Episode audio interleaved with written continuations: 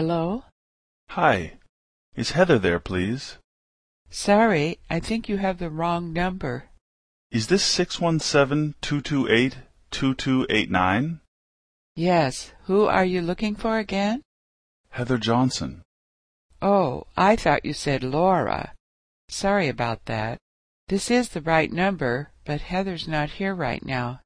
Do you know where she went? She went to the store to buy some groceries. Would you like to leave a message? Yes. Would you please tell her Eric Martin called? Hi, Eric. This is her roommate, Kathy. I met you a couple of months ago at the Christmas party. Oh, yes. How are you? Good. Heather will be back in about twenty minutes.